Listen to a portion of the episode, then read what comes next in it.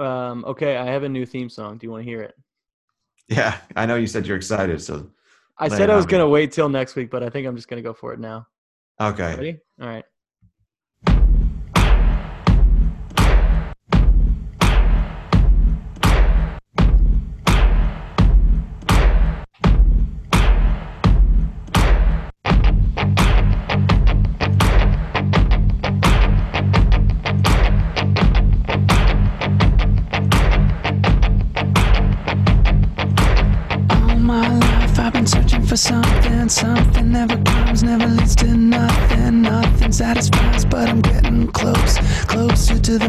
At the end of the road. All night long I'm dreaming of the day when it comes around and it's taken away.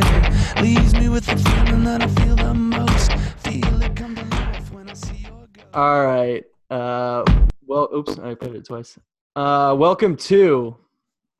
Um, I bet you look good on the podcast with me, Jake Demahufsky, and I in here with Trial of the Chicago Sevens, Charlie Greenwald. that joke never gets old. It's still didn't like- funny. didn't like the new theme song. I didn't recognize it. What, what is it? Um, well, you know the, how that we did the bit where we would play uh, a Foo Fighters song instead of an Arctic Monkeys song. Yes, right. So I took uh, um, the beginning of "Do I Want to Know" and I put on top uh, the beginning of "All My Life" by the Foo Fighters. Oh, I could kind of tell that that was the beginning of Do I Want to Know? It's like the boom. I was expecting the ba-na-now-now to come in. yeah, I let it go. and it never did. And I was like, what is this? Maybe it's just a different song that kind of sounds like Do I Want to Know? And now, now I know that you actually took the beat and just put over it a Foo Fighters, another a separate Foo Fighters set of lyrics, which is very That's- funny. exactly what I did, uh, and I'm happy with it. You should be. It's it's a work of art. I'm thinking that I'm gonna try and add more to it as the the weeks go on with this podcast, um, and see where we can end up with it. Um, but yeah, and I will say that this is episode number five um, of uh, the the AM guys uh, podcasting into the abyss.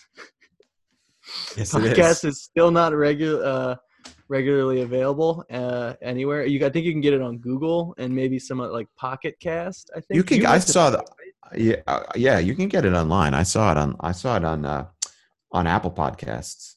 Oh, you saw it on Apple Podcasts? Yeah, I think so. I Can you send me a link to it? Because then I can manually do the distribution if they're if it's already up. Let me see if I can find it. Yeah, because you said Yeah. because I showed I told you guys that we had one play. There we are. Oh. All right. Um let me I'll send this to you now. Okay. But yeah, man, I, I'm already subscribed. All right. I could not find it. I just I mean I just all I did was type in my name into Apple Podcasts. But let me see. Uh oh, it is on there. What the heck? All right. Oh, Yeah, I'm subscribed and it looks- too. And it looks great, by the way. It does look very good. Wow. Okay. So then I read to I've been emailing back and forth because we're doing this through Anchor. Everybody loves Anchor. Um, and I've been emailing back with a an automated response on their support for the past couple of weeks, and they say that it'll take a little bit to Mhm. get Apple Music set up and stuff. Um, but the the the the article I read did say like if you if if it doesn't say on Anchor that it's uh, distributed, but you see it on there, you can take the link and manually put it into Anchor. So I can do that. Describe for me what Anchor is. That's just like a way to submit your podcast. Yeah, you you just like upload for files. it? No, it's free. You can just upload it. It's I think it's owned by Spotify now, but you can um, just upload podcasts into it, and then they handle all the distribution to the other partners for you. Wow. And I think now I'm going to stop talking about Anchor because what the other thing that they have is that you can record an ad for Anchor and put it at the beginning of your podcast, and then they'll pay you on a CPM. And we didn't do that, and now I'm advertising Anchor with, and we're not getting paid for it. Oh. So maybe we So- should. So you're saying we should advertise to Anchor at the beginning of our show? Well, we can. I'm also saying we don't have to, but I don't want to talk like too good about them all the time and then not get paid Mm. for it, like when we could be getting paid for it. You know?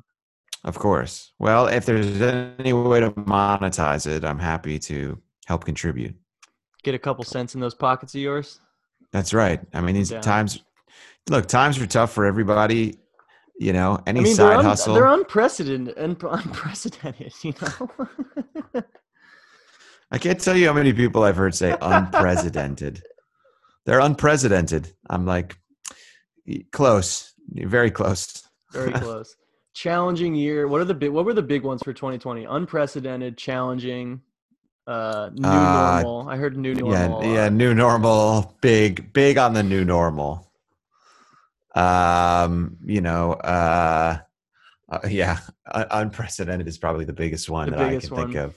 I think There's cra- definitely a couple like, couple People who would like. I feel like people who said unprecedented too many times would switch to crazy year Yeah, every yeah. like six every like six time just to change it up. yeah, right. Yeah, what a crazy year. Yeah, a, a lot of stay safe and and and and be well. Yeah, hope Uh, you're well. Yeah. Hope you're well. Hope you're staying safe and well. I got a lot of. I've been receiving a lot of those. I won't lie though, I've left a lot of stores in New York and said, "Stay safe, chief," to the cashier. So like I Well- Stay, yeah, with a with a finger gun. Stay safe, chief. yeah. I used to I used to do that like not ironically. I would be like, "Sounds good." There's a funny meme that I, I- someone at uh, you, do you like the finger gun? You you've used that I'm a, I'm a, I'm a big fan. I don't I don't I definitely don't snap, but I think I should start. But I will do finger guns. Hit him with a Microsoft PowerPoint every once in a while. If you add the pinky into it. yeah. Sometimes I do. I, you're kind of this way too. I I get I will get shit for the pen pencil behind the ear, which is a big Charlie Greenwald move. That's a big move. Yeah. I've I, you know in an office setting, pencil behind the ear. I love it. Can't get enough. Yeah, that is a cool look. And, I'm in an uh, Airbnb that has a lot of pencils, so I'm able to just take a bunch of these and put them behind my. Oh, you're.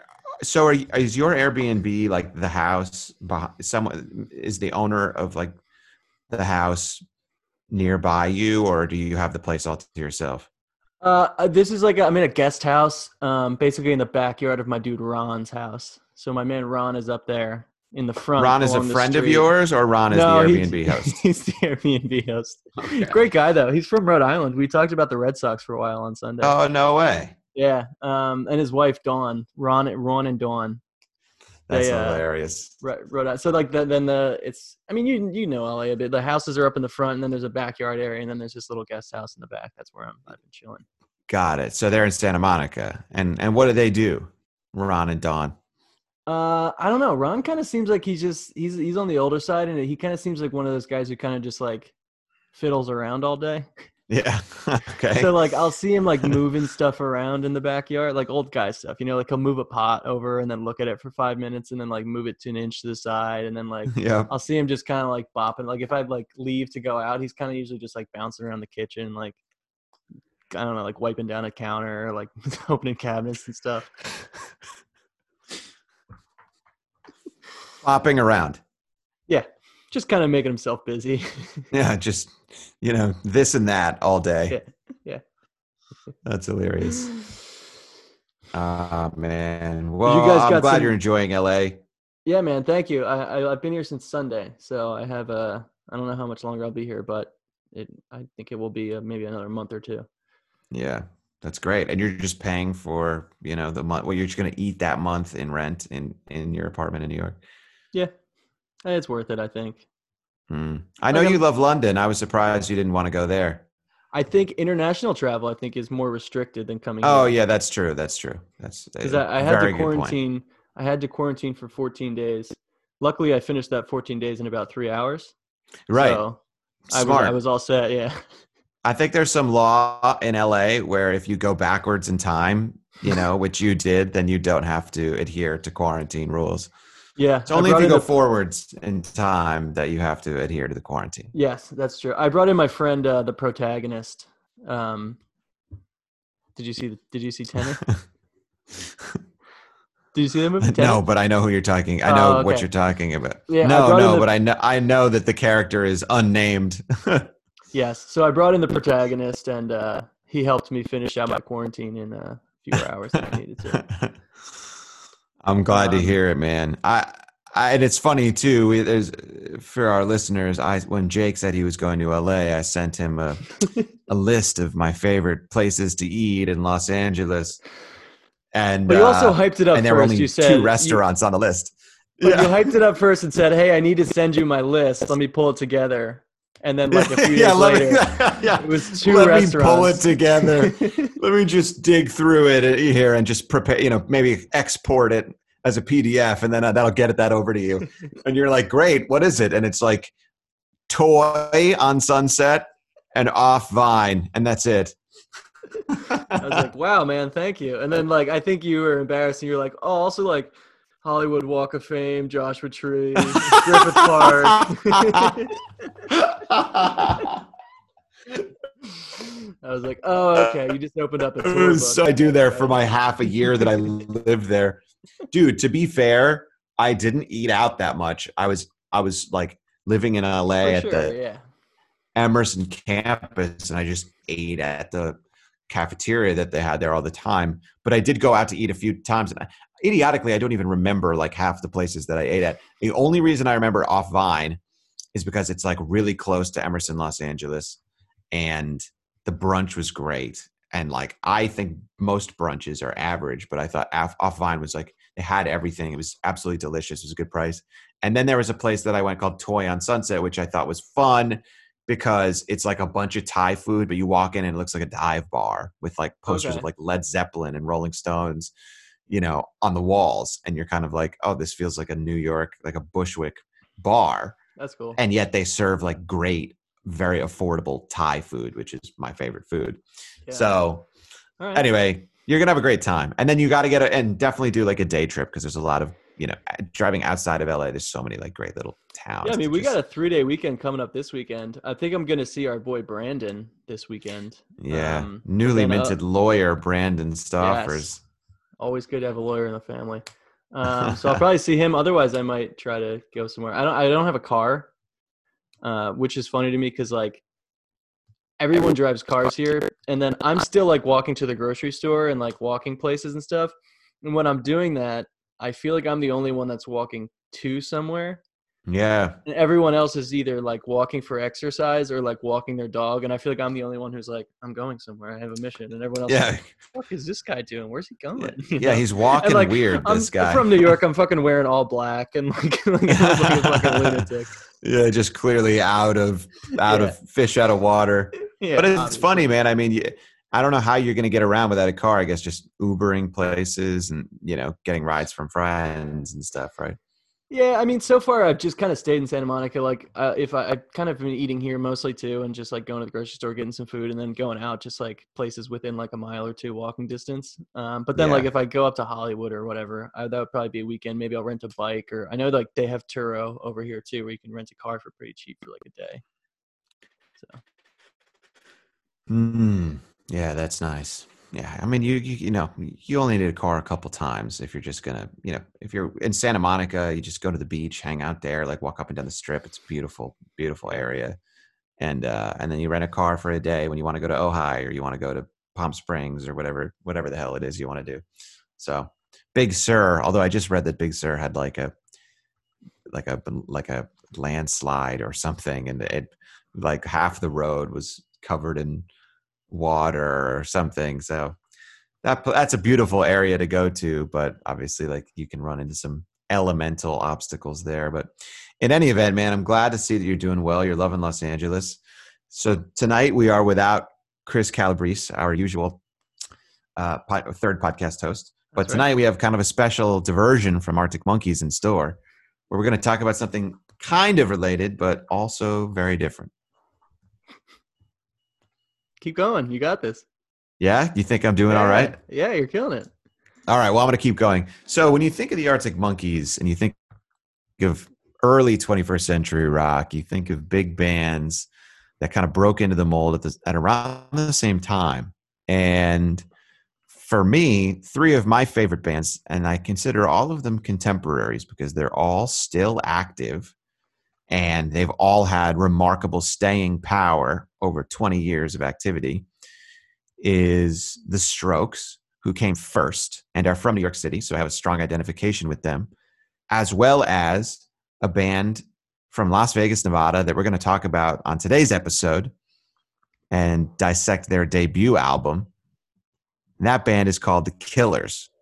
And I like all three of these bands differently. I would say that in my order of rankings, the Arctic Monkeys is you know, they're pretty much my favorite modern band. After them, I would say I have the Killers and the Strokes in that order. The Killers, I would say, have only overtaken that spot because, in my mind, the Strokes had such an epic, perfect first album that I don't think they've ever quite recaptured the magic of.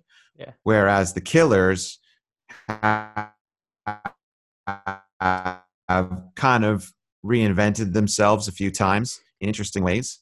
The only problem with the Killers is now they're technically only a two-person band um, between Brandon Flowers and uh, and Ronnie Vannucci. Having said that, I still love them, and I think uh, their latest album, "Imploding the Mirage," is among my favorite work that they've ever done. And by the way, the Strokes had a great record that came out last year as well, um, featuring a, a ton of amazing songs. Um, but I, you know, haven't quite thought of them as uh, as good recently, especially consistently as the Killers. Yeah, I think Angles But- is very good by the Strokes. I would love to talk with you tonight. Yeah, Also, I'm just realizing something now. My internet connection is very unstable, and I am the one that's recording this. So when you're breaking up, it's probably going to come through in the podcast that you're breaking up, which is fine because it's not that bad. We can still understand you. well, But- that's okay. But that whole thing was clean, pretty much. So you're oh, good. Oh, good, good. Yeah. It was Well, just look, you know. Without Chris, you know, things are things are a bit more of a roll of the dice. Yeah. But uh, but anyway, technical difficulties be damned. We're gonna dis- we're gonna discuss Hot Fuss tonight, which is Dude, when you said "damn," your voice um, got so fucked up. oh really? Well, that's that's Anchor telling us not to curse on this podcast. oh, that's funny. Technical difficulties be. Dude, let's talk Hot Fuss. Uh, All right, let's talk Hot Fuss. this is an album that came out in 2004. So it came out after the Killers. Excuse me. After the Strokes release, Is This It? But before the Arctic Monkeys release, whatever people say I am, that's what I'm not. That's right.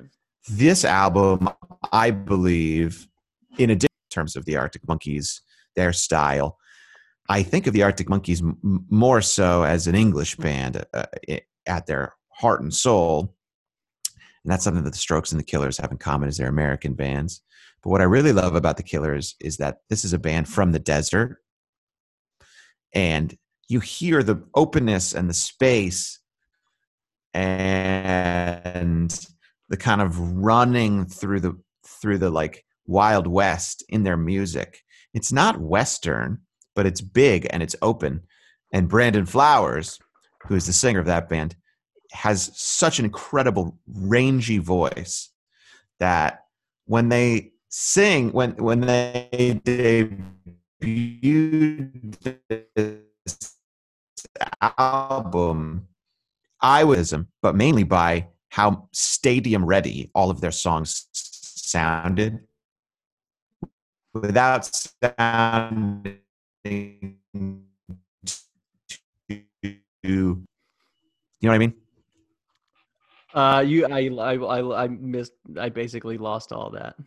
Oh, okay. All I was saying was that the band is, uh, we're really just firing on all cylinders with tonight's episode. Oh.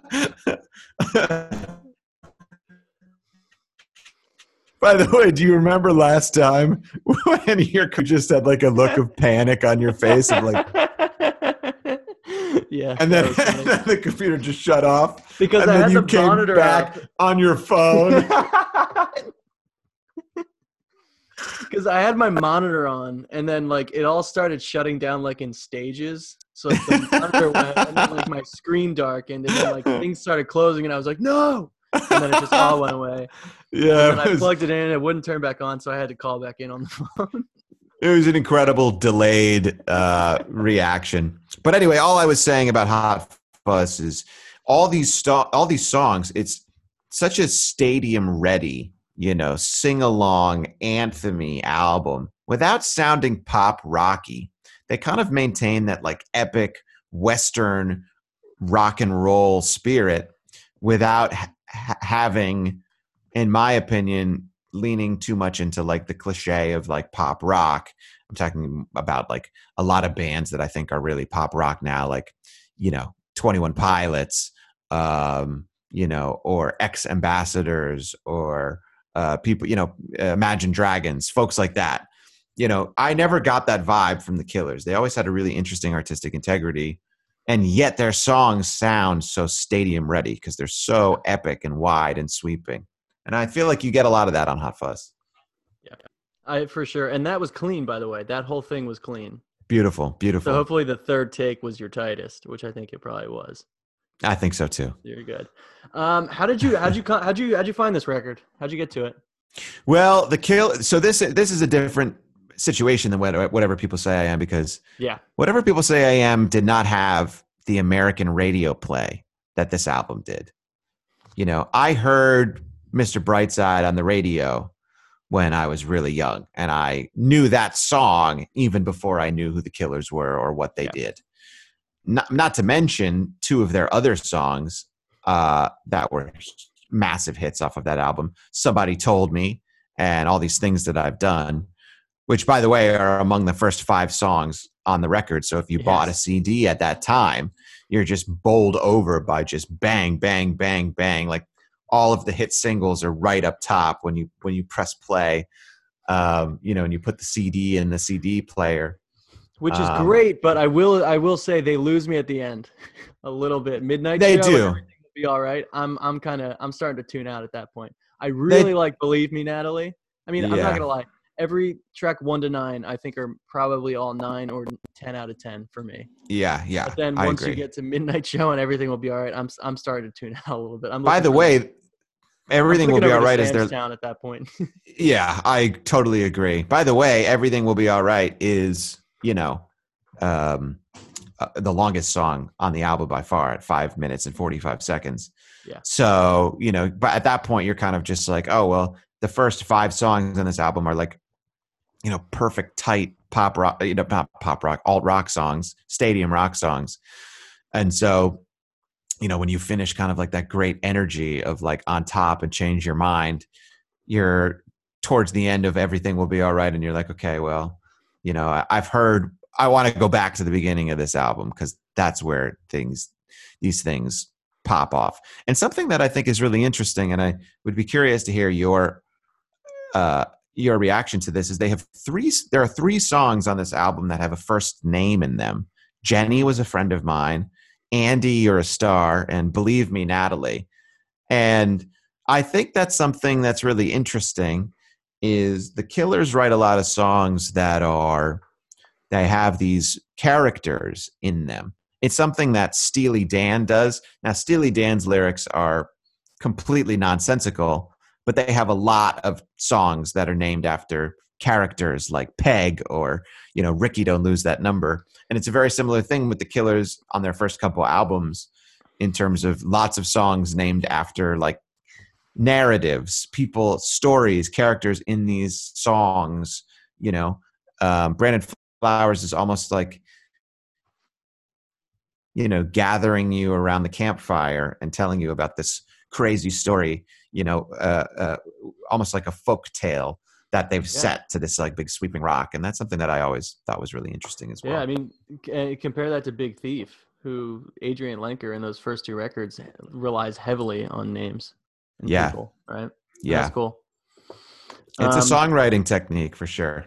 Yeah, Adrianne Lenker says that she uses it as uh well like in like psychology and, and emotional intelligence and all that, they say that it's very important to be able to like label emotions and things like that so that you're Yeah. not confusing it with something else and creating a name for an emotion. It makes you better able to deal with it as it comes up. And Adrianne mm-hmm. Lenker that says that the way that she handles that is that a lot of the names that she uses are emotions. So then if she feels a certain way, she'll say, "Oh, that's Paul," right?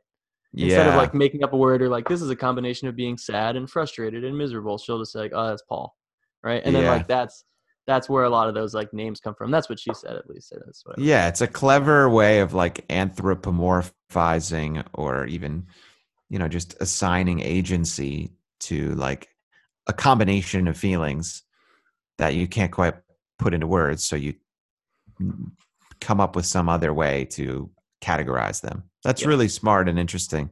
And Big Thief is a really interesting band and another time, another podcast. But, um, but yeah, I, I've always look- liked that That's, song. that's I bet you look good. I, I bet you look big on the thief.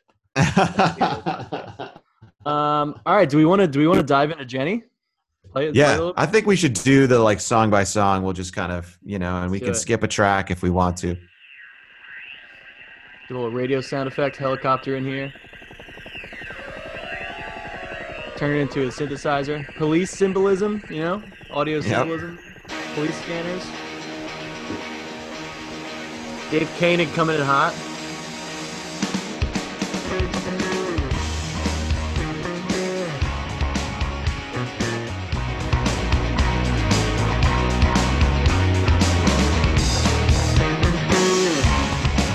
So this song was a uh, this song was a lot later for me, I think. Um, I obviously came in on Mr. Brightside, as I think everyone in the world probably did, right?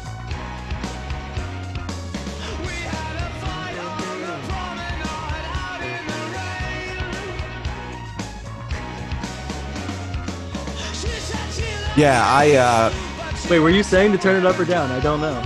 down. I couldn't okay. I couldn't hear you very well. Oh, sorry. I can't. Just a little tell. bit.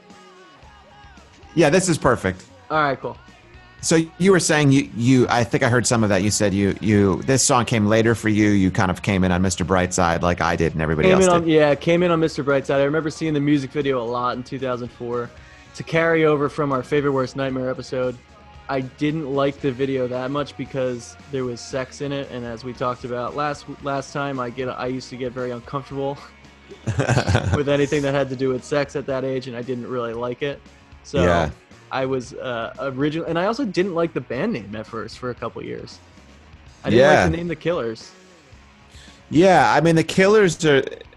It's a, you know, it's tough to compete with some other bands that I think. By the way, Arctic Monkeys, I don't think is a good name, but it's very silly and nonsensical, and it kind of fits the band. Yeah. But their songs are so great, like I don't even care. I like band names that are the blanks. You know, I do too, man. so, like I've always liked the name. I have always liked like the Stroke, plenty of Libertines or the Struts, you know, or the Black, yeah, the Static Decemberists, Jacks. the Black, yeah, Static Jacks, the Black White Keys, Stripes. Yeah. White Stripes. Love The all of that. Raconteurs. The Raconteurs, yeah, it's all. Do you like do you like the the singular? Like the dead weather? Or do you, yeah, I think that's great. I, I do I, I'm with you though. I like the blanks. The that's I think that's the best setup for a band name. I really like or pluralizing something. I mean, your band name I think is great, Couch Queen. yeah. Um, and I like my name, which is Salty Keys. But like, I definitely don't like names that are like long and silly, and I don't really understand what it means. So like, a perfect example of that is Fall Out Boy, where I'm. I, I read somewhere that Fall Out Boy is named after the, a fake superhero from The Simpsons, and who's like, you know, Fall Out Boy something. So I, I don't remember what the context is, but that's where it came from. It has no connection to the band, and uh, other than they just liked the name, so they picked it. That doesn't mean as much to me Yeah. if like you're the blank, or your name has something to do with your style of music. And I always felt like the Killers. It's just like a great name. It's like all the songs are killer. You know, like they come from Las Vegas, the Wild West. You know, and and there's you know they've got kind of something like very, I wouldn't say dark about them at all, but definitely like a little retro and like you know ethereal. And you're in their world now, and they're the Killers, and uh, it's a very cool kind of badass name. And I think it juxtaposes actually nicely because I I think, a lot of their songs are. Yeah, I appreciate the name a lot more now than I used to. I will say the worst setup for a band name ever is just a prepositional phrase. Like if your band name was like "Into the Storm" or like "Through the Woods," like that shit sucks. That's bad. Like turn Yeah. around. Fully agree. Fully agree. I was in a band. Oh, called, this song. Okay, yeah. Let's let's listen to a little bit of the bit. No, no, I want to hear you. I want to hear your story, but tell it Okay, really well, quickly. I was in I was in a band called Your Finest Hour for a little bit. Okay. Okay. Uh, the band me and Chris had in high school was called Hammer and Hide. Um, Yeah. Which I think's a pretty solid name. it sounds like a magic show, but it is a solid name. And then I was I played a show with a guy and we were both playing acoustic guitar.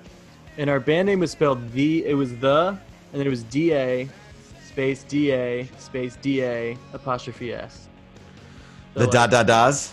Yeah, so when they announced us, the lady was like, and now coming up is the the da da da's, and we're like, oh, it's actually pronounced the da da das. and she was like, oh, I'm so sorry. We're like, yeah, it's just it's it's the the da da da The da da da's. the da da das. That is hilarious.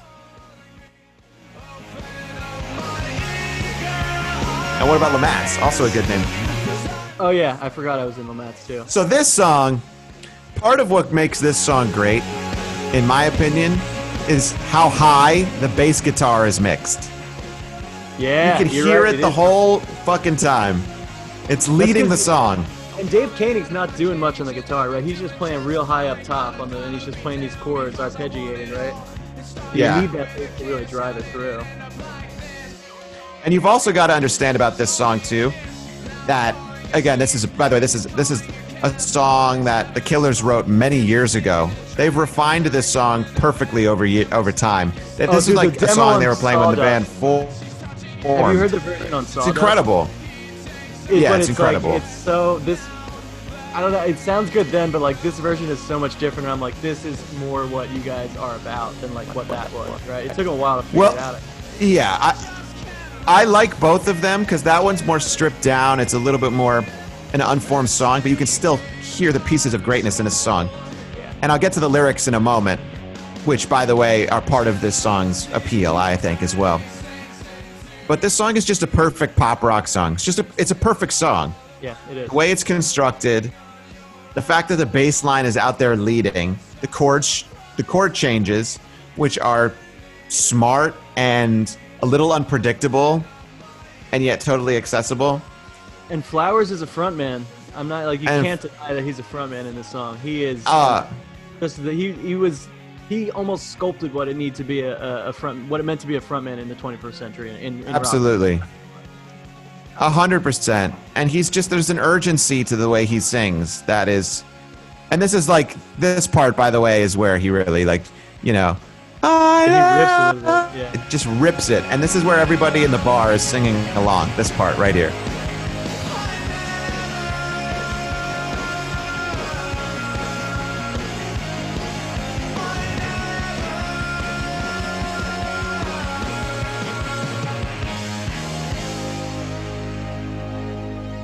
That's a track, man. You wanted to hit some on the lyrics? Oh yeah. Well, so first of all, talking a little bit about Ronnie Vannucci, who's still with the Oh. band and uh, is the only other person other than Brandon Flowers. Stoermer and Keuning have since, I think, moved on to other projects. I think but, Stoermer's still in the band, um, but he's like way. is he the- still in the band? He's like way in the wings though, because like everything that I think he he Keuning didn't play on the on imploding the Mirage. I think Stoermer did. Yeah. Yeah, that might be true. And Keuning, by the way, is such a great guitarist, and I, I love his work. But Ronnie Vannucci just kicks ass on this song, and we talk a lot about Matt Helders, and you know, I, I don't think necessarily that that Fab Moretti, who's the drummer of the Strokes, was as integral uh, on that first album to the success so much as the way that that and we, we could talk about is this at another time is and why it's so great and i'll bring on my friend nick who's obsessed with the band and from static jacks but what i love about ronnie vannucci's style is you know he is so locked in. He kind of employs a lot of keith moon type Mhm. like really just fat you know fast kind of quarter notes on on the uh, on the hi-hat. And you hear just the full extent of his powers on this song. Um and i think he just sounds really great. He sounds killer to use a dumb dad joke and then i also want to just talk about the lyrics in this song and i would love to hear your your interpretation of this as well jake. So the lyrics in this song are about a guy who is kind of getting a bit paranoid that his girlfriend is uh you know cheating on him and kind of the feelings of that and how he's kind of wrestling with it. And those lyrics in the chorus jealousy turning saints into the sea swimming through sick lullabies choking on your alibis but it's just the price i pay destiny is calling me open up my eager eyes because i'm mr brightside I, I used to not understand that. I was like, what does he mean by saying Mr. Brightside? It's more ironic rather than saying, oh, I'm looking on the bright side of things. It's like he's paranoid and he's looking at the glass half empty and things are going south really fast. And I always just thought that was a really great, clever chorus. On top of the fact that the song is so musically wonderful, I just love the lyrics. I just think it's like some of the best writing or lyrically that Brandon Flowers did. as such a, a young, you know, again, we talk about how young Alex Turner was when he wrote those first Yeah. couple of Arctic Monkeys albums. You know, Brandon Flowers is is is you know this is 2004. Uh, you know, Brandon Flowers, I think is probably like 40, in- you know, in his 40s now. So he probably wrote this song when he was in his mid 20s. But again, as I mentioned, this is a song that had been around. The Killers wrote, had been perfecting this song since they formed in 2001. So he probably wrote this song when he was 20, 21 years old. Yeah. And it's just great lyric writing. And what a way to open what a, what an opening line too. Coming out of my cage and I've been doing just fine. You know, I, I love it. It's great. Yeah. And he's Yeah, wearing like he's wearing a ton of song, makeup man. in the music video, and they're playing. It is looking Yeah. back, it's a good music video, but again, it did make me very uncomfortable as a as a little boy. Yeah. And I think, by the way, about you know, I bet and little Jake squirming while when you know his mom puts on when mom puts on balaclava or whatever the hell else is you know going on in the car. But uh, but uh, but I was just gonna say, you know, Brandon Flowers is kind of interesting because there's something about him that's very like, you know, he kind of looked like Alex Turner wanted to look when he was in AM, and he kind of had that, you know, Brandon Flowers always kind of had that like, you know, very handsome, like skinny. oh, insanely you know- looking. I don't even we didn't even get to that yet. This is like one of the most handsome men in the entire world. Also, and he's and he's also just like very like Danny Zuko, you know, Yeah. Fonzie cool. You know, he has that kind of Oh. leather jacket, like you know, like kind of pouty face look to him, and his voice is so high and so. I mean, that guy really. You know, Bono once said, I don't know if you knew this, but Bono once said that if he could have anybody's voice other than his own, he would want to have Brandon Flowers. He said that Brandon Flowers' voice just like cuts right through and gets you right in, in your soul. And something I've always been intrigued by is that juxtaposition between how high he sings and what he looks like. You know, he looks like he would sing like, yeah, you know, uh, uh, you know, a, a, a Tom Waits, and yet he he's like in the upper upper register, kind of blows you away how high he can get. Like really, like Yeah. Steve Perry type range. he's good, man. He's got it all. I I So will say. And, that guy knows. I mean, I'm wearing a denim shirt right now. I'm also wearing jeans. I look all right. That guy knows how to pull off denim, denim, denim jacket, denim jeans, and and a denim shirt. Like Part like of no- their appeal, man, is just people love him. He's just effortlessly cool. Well, during that Pandora show. So this fucking song is so blazer. good. Yeah. Oh, dude, that denim blazer, he crushed it. You're a big denim guy. I know that you take a lot of fashion cues Huge- from him. Yeah, yeah, I do. Uh, This is such a good song. Oh yeah, my this- god. This, this was a big one for me. I'm trying to remember now how how I got into this record. I feel like it was late. I remember I was super into Smile. I I followed their. I'll say I followed their singles for a really long time. Right, so I was super into all the singles that they had coming out, even into Sam's Town. I don't know if I listened to Hot Fuss until maybe their third, and maybe until Day and Age came out is when I decided like because especially 2004. That's that's the that's the beginning of iTunes, right? That's when everybody Yeah. stopped buying records and we would just buy singles, right? So I'd see Yeah. a music video, I'd squirm around because it was making me horny or something, and then I'd just go to the computer and I'd download the song so I didn't have to watch the video and feel uncomfortable with my Mhm. sexuality as a, as a 12 year old. yeah, you would go to I don't know about you, but I always laugh and reminisce on like how I consumed music when I was in middle school and high school, you know, before streaming services and I would I would go to like Yahoo music videos and that's how I would watch like, you know, the bands that I loved. Like at that time again, it was a lot of like, you know, uh, Seether and Breaking Benjamin and Three Days Grace and third eye, third you eye know, blind. Don't don't leave them and out. Third Eye Blind. Yeah, oh my God, yeah. my Third Eye Blind. One of my I would do a whole podcast on them too. My uh, one of my other favorite bands of all time. We should do one next time. Next time we have we can't think of anything to do. Let's do a third eye blind podcast. I would love. Oh my God, dude, I fucking I would eat it up. I don't know why no one has ever asked me before to do like a Third Eye. I was like the biggest Third Eye Blind fan anybody probably knows. But uh, but yeah, I you know, and I would also go to um, oh my God, what was the name of that website where I would just like download an illegal version of a song? Uh, you know, it wasn't Lime. Yeah, it wasn't LimeWire. LimeWire? It might have been. It wasn't LimeWire. I think it might have been Kazaa Yeah, I, and Kazaa. and I would, yeah, like I remember the, getting the Daughtry album that I really liked on Kazaa. Because Slash was featured on one of the songs, and I was a big Guns N' Roses.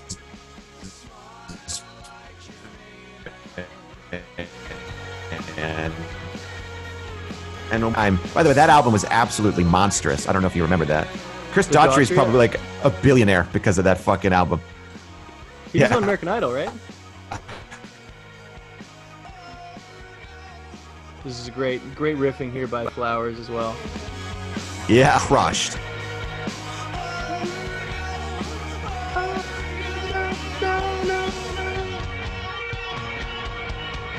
All right, can you guess what track four is? I know you know it. What do you got?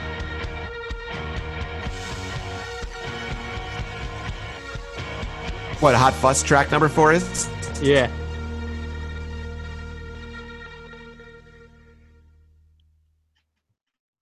Uh, is it all these things that I've done? Nope. You're cutting. You're cutting in and out a bit. Is it all these things Uh, I'm that I've done? Oh, you can't Oh, hear you said no. Oh. We're we're frozen solid right now, baby. I think I'm still being recorded, but we are frozen solid. I'm cruising though. I'm listening to somebody told me. Here he comes. Oh, okay.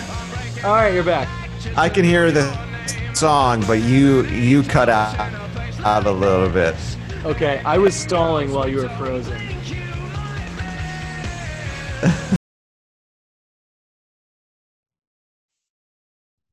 Whoa. Hey, are you there? Yeah, I can I can hear you. Okay. Now I, can hear got- you. I lost got- you completely for the last minute. I got kicked out. I, my Zoom restarted on me. Oh my god, that's upsetting. But I think This is the like second straight recording. crash. Oh yeah, it is still it's recording. All right, sweet. All right, cool. I like. Although I'm the host now, so maybe I'll get the video, but I, I think you'll probably get it. Who knows? I'll probably still get it. Yeah. Uh, let's see if I can maybe make you the host. But anyway, go ahead. Somebody told me I, I would love to hear your take on this song. Oh, it is playing right now. I gotta share my audio again. Okay, you hear it now? All right, we're back.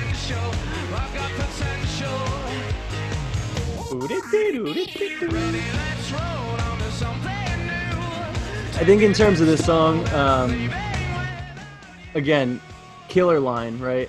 Somebody told me you had a boyfriend who looked like a girlfriend that I had in February of last year. Like, these are lines that you just can't beat. Again, I don't know every lyric to this song, but the ones I do like it's so catchy, it's so much fun, and like everyone wants to sing it everywhere you go. Everybody knows that line. It's easy to remember. It's great. I don't know. He killed it. I don't even know what to say about this record because I like it so much. I mean, it's a perfect example of like, you know, the kind of, the kind of, uh, you know, nightlife songwriting that was part of what made whatever people say I'm so great. You know, Brandon Flowers said that this song is about trying to meet somebody on a club, and uh, it's just you know, it has that kind of neon '80s feel to it that I think matches beautifully the like you know the, the like kind of nightlife like looking to meet somebody and who knows what's going to happen and just shooting your shot and maybe saying something a little nonsensical like somebody told me you had a boyfriend who looked like a girlfriend i had in february of last year. You know it's like it, it's perfect. It's like fits right into that theme. And this is a real sing-along song too for sure. Yeah, it is. I got potential. And then next, The synths are really strong as fuck on this song too. yeah, you know my theory about him playing live though, right? That he doesn't actually play the synthesizers when they play live, he just pretends. Yeah, I think you did tell me that once, which I don't necessarily uh you know, I I definitely I I I could buy that. I don't necessarily think that that's ludicrous. It's probably a fair assessment. A lot of a lot of bands like have tape loops and stuff like that. Ah, this song This is this, This is the best song- song on this record for sure. really is the peak of the album for me. Yeah. One more song. It's it's. By the way, this song, too. this song builds in the same beautiful way that "Do Me a Favor" and 505 build Yeah, that's right. on "Favorite Worst Nightmare." Yeah. You know, starts with this opening synth, and then everything kind of comes in piece by piece, and the song just hits this amazing crescendo. It's like a perfect arc upwards, you know. Yeah. I mean, to me, this album, Hot Fuss, is very much, you mentioned earlier, it's a very 80s inspired album, right? Like, in Yeah.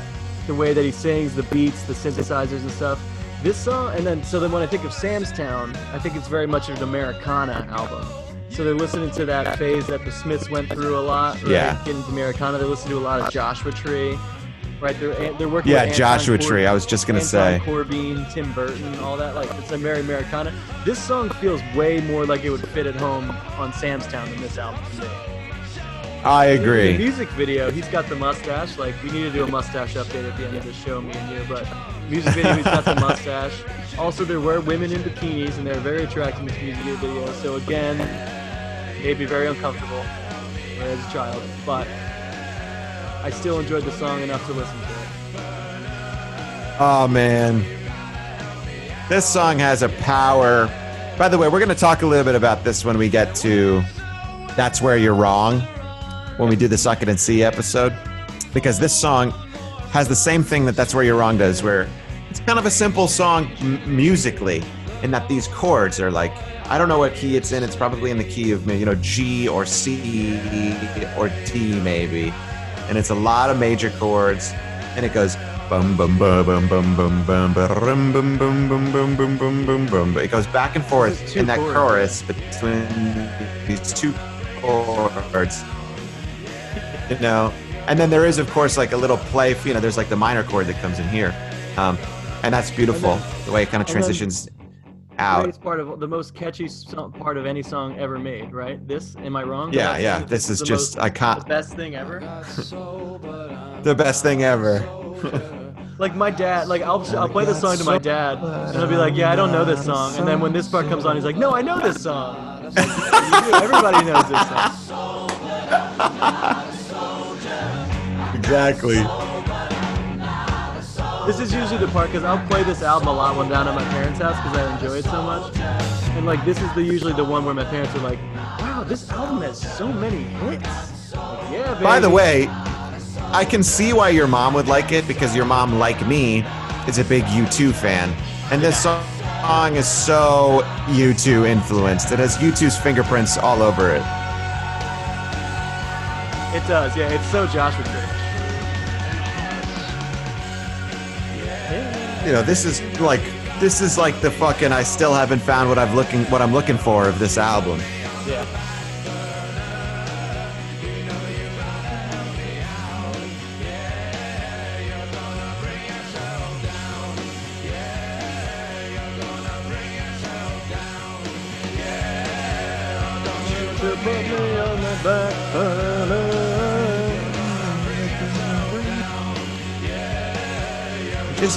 Banging your head by the end of it, you know. Oh, I And it's that. like it's got I that great It's got that great like crescendo here where Brandon Flowers just takes over. I mean, if we, if we were video recording this, we everyone would see how fucking nuts you and I are going right now listening to I this. know. Which I guess happens a lot when we do Arctic. Monkeys too. It's usually Chris is sitting there like normal, and me and you are like pretending to be elders and stuff. It's fun. By the way, I haven't seen your face in five minutes, but I can hear you fine. Oh, really? yeah, you've been frozen in one in one particular like frame for minutes. All right, I've been moving around, so there's, there's an issue. oh well. All right, and then and we got Andy, you're a star next. I really like this song. Apparently, it's a it's a it's a song about uh his high school bully and how he's like, look at me now, I'm cooler than you, but hey man, you're great. Mm-hmm. Yeah, I love this song. It's a great guitar riff too.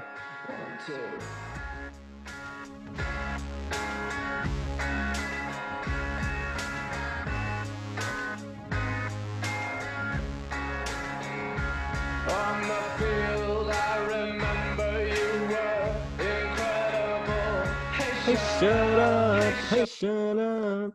Yeah. Oop, yeah. we're back. On the field, I remember you were incredible. Hey, shut up! Hey, shut up! Yeah. You like this one? What do you rate? What do, what do you what do you rate in this one? I like it a lot. I mean, it's a come down from like the first five songs, which I think are all perfect, but it's a very good song. I like On Top the most of the back half of the album. Yeah. Uh, this is a great one too. Yeah. And and I love and I love Believe Me Natalie as well. I think I think Change Your Mind's my favorite on the back half. Maybe just because Change it Your Mind is me. a great song too. Yeah, it just reminds me of "Read My Mind," which is one of my favorite so- uh, Killer songs. I, I, yeah. I'm between "For Reasons Unknown," "Read My Mind," and "All These Things I've Done" is my favorite uh, Killer songs. I like that list a lot, man. I I would put all these things that I've done number one, and then maybe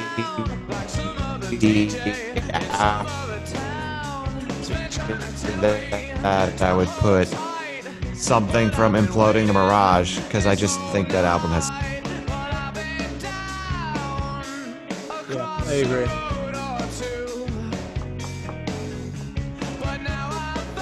Like I've said this so many times, but fire and bone. Posh and Caution's good. Yeah. I'm picking up like one word you're saying. I think we might we might want to pull this soon because I think it's starting to get yeah, worse. maybe yeah, maybe we should uh, we should stop the show. But anyways, monkeys put out. I'm obsessed with it. Okay, we missed all that, so I can barely hear you and you can't see me, right? Correct. Okay. All right, change your mind. I like this song. Then we got. I'm gonna do a little videotaping. Okay, cool. We'll post it on our Instagram that we don't have. Yet. Um, I can't believe this show's yeah, on sounds Apple. good. Unreal. Right, our All Instagram, we don't have it. Uh, believe me, Natalie. I'm a big fan of this song, man. Believe me, Na- I really like when Yeah, it's singers. exactly good. I like when singers who normally write really good melodies hold one note. So like for the chorus, believe me, Natalie. Let's Yeah, they hit- Natalie. It's cool. Yeah. Break it up. And this opening drum is so cool, so Phil Collinsy. This album is so amazing, man. It's just such a kick in the ass. I'm watching this video right now. That's really funny. Yeah. Well, now you know what this is. What the hell's going on? Well, now when you listen back to the podcast, you'll understand what's going on on my end with you.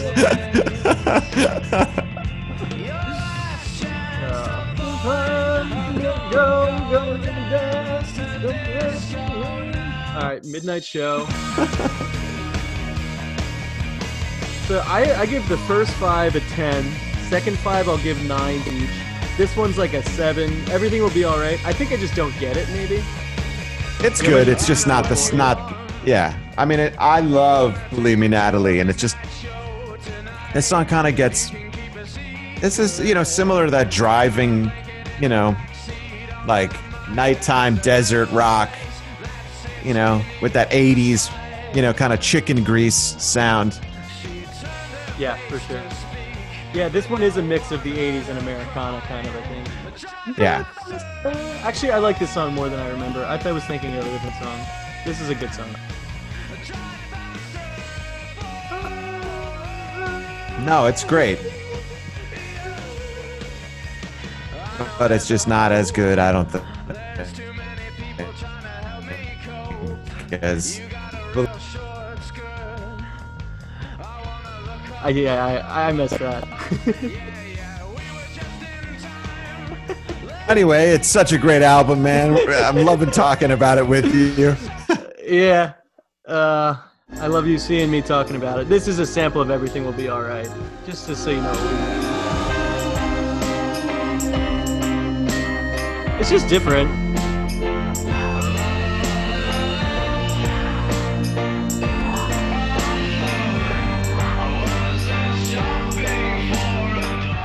All right. What have you been crushing lately, Charlie? What have you been listening to? What have I been listening to lately? Um, well, let's take a look. I've been listening to a lot of Phoebe Bridgers. She played SNL a couple days ago. She did. Punisher's a And- fantastic record. Fantastic. And I also really like, I guess, what is her previous album, Stranger in the Alps. There's a song on that album called Scott Street that I've probably played a thousand times over. There's a song Um, exploder about that song too. Yeah, I I, have to check it out because yeah, I, so I have to listen to the song Exploder episode of Scott Street. And what was the other song Exploder episode that you said? Oh, Brandon Flowers. Yeah, Yeah, Killers. I gotta listen it's to that it's one as it's, well. it's uh it's Flowers and Vannucci, and they're talking about Rut. and they're talking about Rut. Yeah, I got. You know, I actually might have listened like to a- that episode. It was good. Vannucci's like a classically trained drummer, and he claims that there's always at least like three or four points on the record where you can hear him scream in the background as he's playing drums, just like ah. And he says like in Rut, there's one, and he tries to point it out, but I was always like, ah, I don't know, man. I don't think I heard that. You know? well, I mean, look, I, you know, it's certainly possible, but I've definitely not identified it myself. Yeah. no. but uh but yeah man I, I you you know who else i've been listening to a lot of i've been listening to a lot of some artists that you've recommended to me uh black country new road who i really like oh, how good is um, that record, man? it's awesome Yeah. um i've been listening to imposter by miss grit which is an album that chris recommended. I'll have to tell him the next time he's back. And then i've been listening to a live album by jeff buckley who is Oh, an nice. artist that i love called uh, mystery white boy. And there's a song on it that he only ever played live. It wasn't on his one studio album grace which is what most of his famous songs are off of because it was his only studio album. But he has a song off of his live records called what will you say? And i would recommend you listen to it jake as well. I think you'd really like it. And uh, it's amazing. It's like eight minutes long and it's he's just one of the best singers like of all time. And so uh, i always enjoy going back and listening to him. And, and what's cool about jeff buckley is jeff buckley's falsetto paved the way for a lot of other high pitched you know, falsetto rock and roll singers like Thom Yorke uh, from Radiohead and Matt Bellamy from Muse, who have cited Jeff Buckley as an inspiration um, for you know them kind of to find their voice. So, in any event, that's what I've been listening to. How about you? Uh, I'm doing a lot of Black Country New Road. Um, I'm still hung up on that Shame record, Drunk Tank Pink. I still. Yeah, it's so good, man. I'm so Yeah. good. Um, what else have I been listening? I've been going. I've been kind of on a Passion Pit kick recently too, which is interesting. Oh, that is really interesting. a little bit fun, kind of re- rediscovering what Gossamer and is all about, and Kindred and Tremendous Sea Love, Manners. Just diving through all that, and then they had a third. What was it? It was another, right? Gossamer, Kindred, Tremendous. I might be missing one. I feel like I'm not though. I don't know a lot about them, although I did see them live many years ago in college because they were from Boston and they were always playing there. Well, Michael Angelakos went to uh, Emerson, Yeah, there you go. Yeah, and then the rest of the guys were from uh, Berklee. Oh wow, there you go. I'll have Uh, to get back into them. Angelicos stayed in the little building. Oh my god, P, I'm a P row guy for life, man. You know this. Oh, come on! I thought you weren't you little building first year or no? I was You little building over? first year. I was. yeah, that's how we became buddies because we all lived in the little building. You were on the third floor. I rem- Hell yeah, never two forget years. that. Two years in a row. I was on the seventh floor. Yeah. but I did move to P row sophomore through my senior year. You, of course, transferred, went to uh, BU, um, but I was a, a P row RA for three years, and so that building was like a second home to me. I know every goddamn inch of that building, probably better than I know my own house. It's true. And I can't tell you, man, how many times I would like rent out a piano practice room at the bottom of Piano Row. I don't know if you ever did it when you went to Emerson. For like rehearsals and stuff, I think. Yeah, you know that they had those piano practice rooms. There were like four of them or three of them in the basement. Play a song completely like alone and private, and nobody could come and touch you. I can't Yeah, tell you how many cool. times I did that. That always reminds to me just, of like, the get uh, out. To just like get out, cathartic. yeah that that always reminds me of like that video of James Blake recording the cover of Frank Ocean Godspeed. Like it looks like he's just in like an NYU practice room because it's just like Yeah. his phone's like right here, and then he's just playing, and it's like a tiny room. Yeah. I always love you. I will always love you like I do. Yeah. Have a prayer for you. Yeah, it's a beautiful song, man. Sounds Beautiful terrible when I song. do it, but it is a beautiful song. It sounds. I think Frank record Ocean, man. I mean, he's a rare artist that I think, you know, he just like people. The world needs a new Frank Ocean album right now. Yeah. Kind of like the world needs a new Adele album, and it would. ju- It just won't come at a better time. Like we all need a musical experience to rally around, I mean, you dude, know, and not just one that we a- you know, we need a Kendrick Lamar album r- tomorrow. Like we Yes, need that is what we need. Bad. I'm actually Yeah, that is what that we he need. hasn't released an album in a while. Like, is there ever been a time when Kendrick Lamar's voice is more relevant than right now? It's insane. drives me nuts. Never, never. There's some rappers who try and like, you know, they try and lay claim to that throne. You know, I I mean, and I love like, I'm not even a huge hip hop guy. Um, in terms of modern hip hop, especially, you know, but I do like Drake and I like J. Cole, you know, and I like some of these like up and comers who um, are really well respected and well liked. Like I like Cordae, um, you know, and and I I like Migos. Um, you know, I, I think there are other artists who I respect, even if I don't love them, like you know Tyler the Creator and Lil Uzi Vert and those guys. But Kendrick Lamar is so far and away, like Yeah. you know.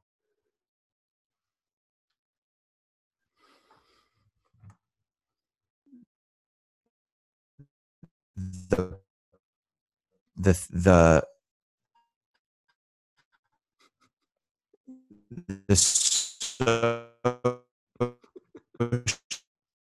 the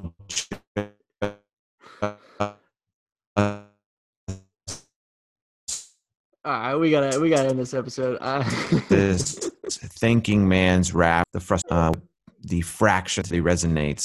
As somebody who comes from the school of like OutKast and you know that kind of funky rap, there's not a Yeah. lot of it these days, Yeah. and so I think J- Kendrick is as close as we will kind of get to that.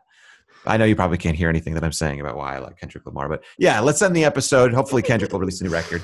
I would All right. also just kind of Um, advise fans to maybe just skip through this episode and just go straight to the next. no, stick with one. it. Stick with it. It's a fun one. It's a fun one. All right. Uh, what's going on with your mustache? You're shaving the beard? You keeping the stash? What's your next move? We'll see. We'll see. It's cold out, so I'm keeping the beard for some Sure. warmth. But you'll you wouldn't know it, but the mustache is definitely still longer. But I might shave it. You know, my partner Nora really loves the beard, so uh, Okay. All right, all right, we'll see. But your mustache is better than mine. We all know it. It's just longer, man, and I have darker hair. That's all it is. I mean, and you're taller than me, so you know you've got all the you've got all the goods. I'm white as a ghost and five stuck in my five eleven nightmare. What I wouldn't give to be in the sixes. I've heard my mustache looks good because it gives balance to my face since my eyebrows are so thick. Yes, exactly. I think that's fair.